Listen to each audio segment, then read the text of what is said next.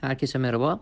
Ford Otosan bilançosunu açıkladı. Net kar tutarı yıllık bazda %190 büyüme ile beklentilerin ortalama %25 üzerinde 1 milyar 819 milyon TL'lik bir net kar açıklandı. Beklentilerden yüksek net karın ana sebepleri bizim tahminimizden daha yüksek brüt marj açıklaması ve daha yüksek kur farkı gelirleri oldu. İhracat aletlerinde e, ve yurt içi hafif ticari araç pazarında sağlam görünüm sürüyordu. Üçüncü çeyrekten itibaren e, Ford Otosan satışları da hem ihracat tarafında hem yurt içi ticari araç tarafında oldukça güçlüydü. E, birinci çeyrekte de güçlü performans devam ediyor diyebiliriz. Yurt içi toptan satış hacmi buna bağlı olarak da yıllık bazda %41 artarak 21 bin adete geldi. İhracat sevkiyatları ise yıllık bazda %29 artışla 85.500 adete e, gelmiş oldu. E, yurt içi satışlar e, biraz daha karlı olabiliyor yurt dışı e, sevkiyatlara göre. Bu sebeple e, brüt kar yıllık bazda %93 arttı ve 2.1 milyar TL oldu. E, brüt kar marjı da yıllık bazda 130 bas puan civarında artarak 12.7 oldu yüzde. Ee, operasyonel giderlerin net satışları oranı tahminimizden biraz daha iyi geldi ve %3.1 oldu. Ee, geçtiğimiz çeyreğin de üzerinde bu. Ee, ciro'da çeyreksel bazda hafif düşüş olmasına rağmen. Sonuç olarak da FAVÖK yıllık bazda %102 artarak 1.8 milyar TL oldu ve beklentilerin %10 üzerine çıkmış oldu. FAVÖK marjı ise yıllık bazda 150 bas puan artış gösterirken çeyreksel bazda güçlü görünüm korundu ve %11.1'lik bir FAVÖK marjı elde etti şirket. E, temettü ödemesi yapılmıştı e, Mart sonunda. Buna bağlı olarak şirket e, net borç pozisyonuna yeniden dönmüş oldu. Hatırlarsanız 4. çeyrekte şirket 43 milyon TL'lik net nakit pozisyonuna geçmişti.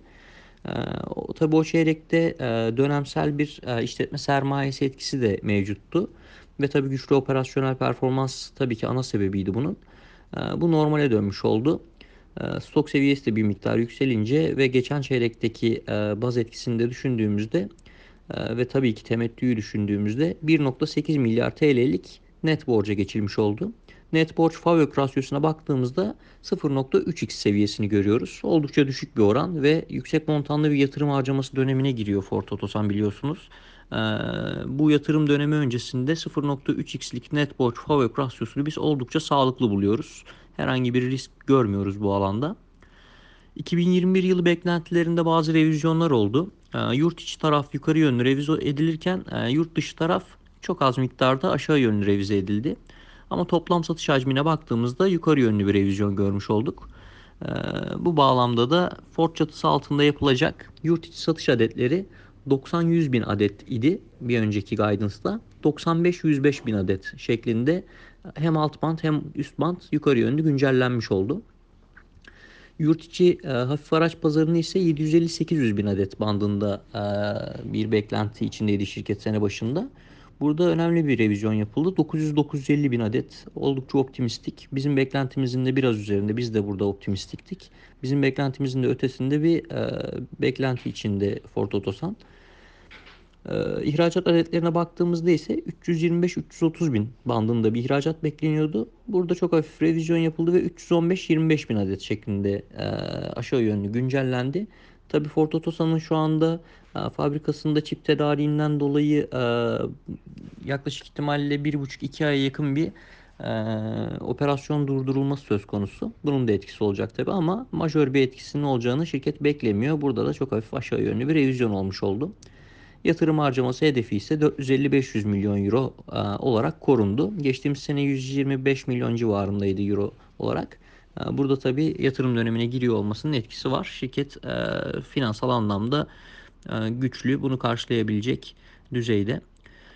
E, beklentilerimizin ötesinde gelen sonuçların ardından tüm bunları modelimize revize ediyoruz ve 2021 yılı FAVÖK tahminimizi %14 civarında artırarak 6.8 milyar TL'ye yükseltiyoruz. Ve gelecek 5 yıllık FAVÖK tahmin e, ortalamamızı ise %16 civarında yükseltiyoruz.